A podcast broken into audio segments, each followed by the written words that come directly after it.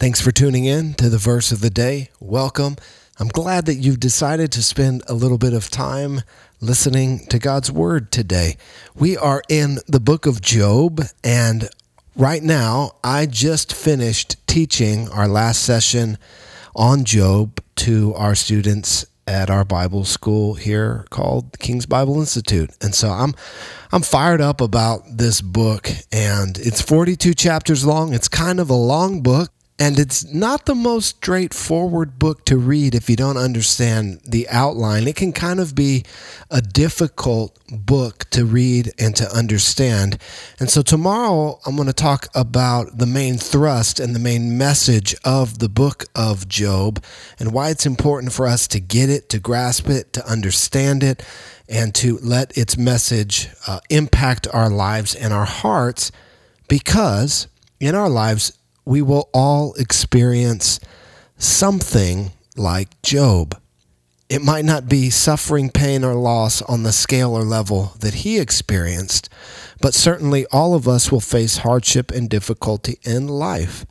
And so it's important for us as God's people, as people of faith, to know how to respond, how to process through the events of life in light of who we believe and who we know that God is.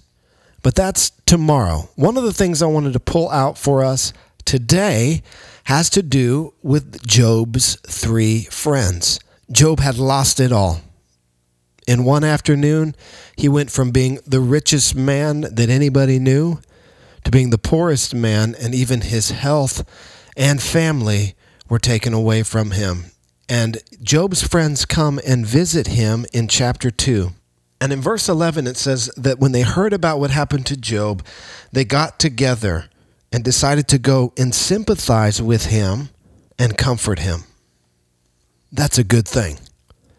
You know, when people in our lives experience pain, grief, and loss, they need someone to just come alongside them and sympathize and bring comfort. That's what they decided to do, and they got together and they went to go and do that. Verse 12 says, When they saw Job from a distance, they could hardly recognize him. They could hardly even recognize their friend because of the physical and emotional and certainly spiritual turmoil that he had been through. It had altered even his physical appearance. It says, When they saw him, they could hardly recognize him, and they began to weep aloud. Verse 13 says, They sat on the ground with Job for seven days and seven nights. No one said a word to him because they saw how great his suffering was. And here we have an example of what good friends do. When our friends are hurting, we enter into their pain with them.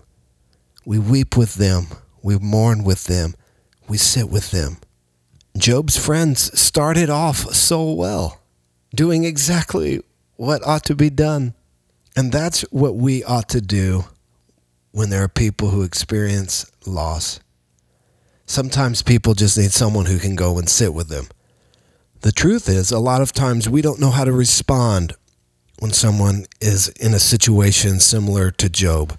We don't feel like we have the words to say but one of the worst things that you can do is just to ignore them or avoid them. That's really a selfish thing to do because you're really thinking about yourself and how you don't have the right words to say.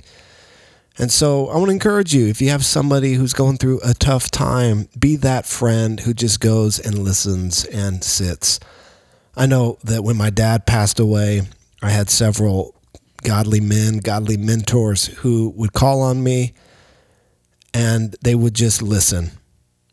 And I said some crazy stuff in that season of my life as I was processing through what was happening in my family and what was happening in our church. It was a difficult season.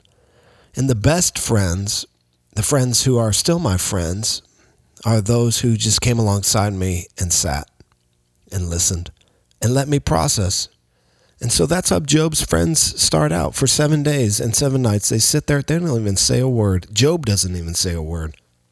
And here's where the story gets off. In verse 3, Job starts to talk. And like many of us do when we go through a hard time, he is processing his life out loud. And so he starts saying things like, I wish I was never born. This pain and suffering is too much for me. What did I do to anger God?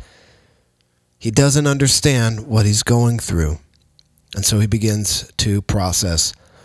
This is where his friends really mess up. Instead of encouraging him and saying, No, man, you're going to make it and God's on your side and we're going to help you get through this tough time, they don't say those things. Instead, they come and they start rebuking Job. They start saying the reason that you're suffering is because you have sinned, you have secret sin in your life, you need to repent of your secret sin. And if you'll do that, then God will forgive you and restore you. And we need to not be friends like that. When someone is going through a tough time, what they don't need is a lecture, a sermon, a doctrinal dissertation, a theology on sin and suffering and God's providence. They they don't need a whole lesson and lecture. And they certainly don't need people who are accusing them of sin. What they need is someone who can encourage them, who can build them up, who can just be there and listen. And so that's the big idea today. If you know someone who's going through a tough time, be there for them, be present, listen. As somebody who has gone through some tough times, don't try and give them a theology lesson. There will be time for that. But there needs to be a time of just processing, of having some loving people who can just love on them. And so, love on your friends. Be there for them. Be present for them. Don't accuse them of sin. Don't accuse them of not being a true Christian. Just walk with them faithfully and love them and just enter into their pain with them. The Bible says to weep with those who weep, rejoice with those who rejoice. Thank you for listening today. I hope that this blessed you. I know it's been a little bit practical. And tomorrow we're going to look at the main point. Why is this book in the Bible? And what is it trying to tell us? I'm praying for you. I love you. And I believe this if you're walking with Jesus, your best days are ahead.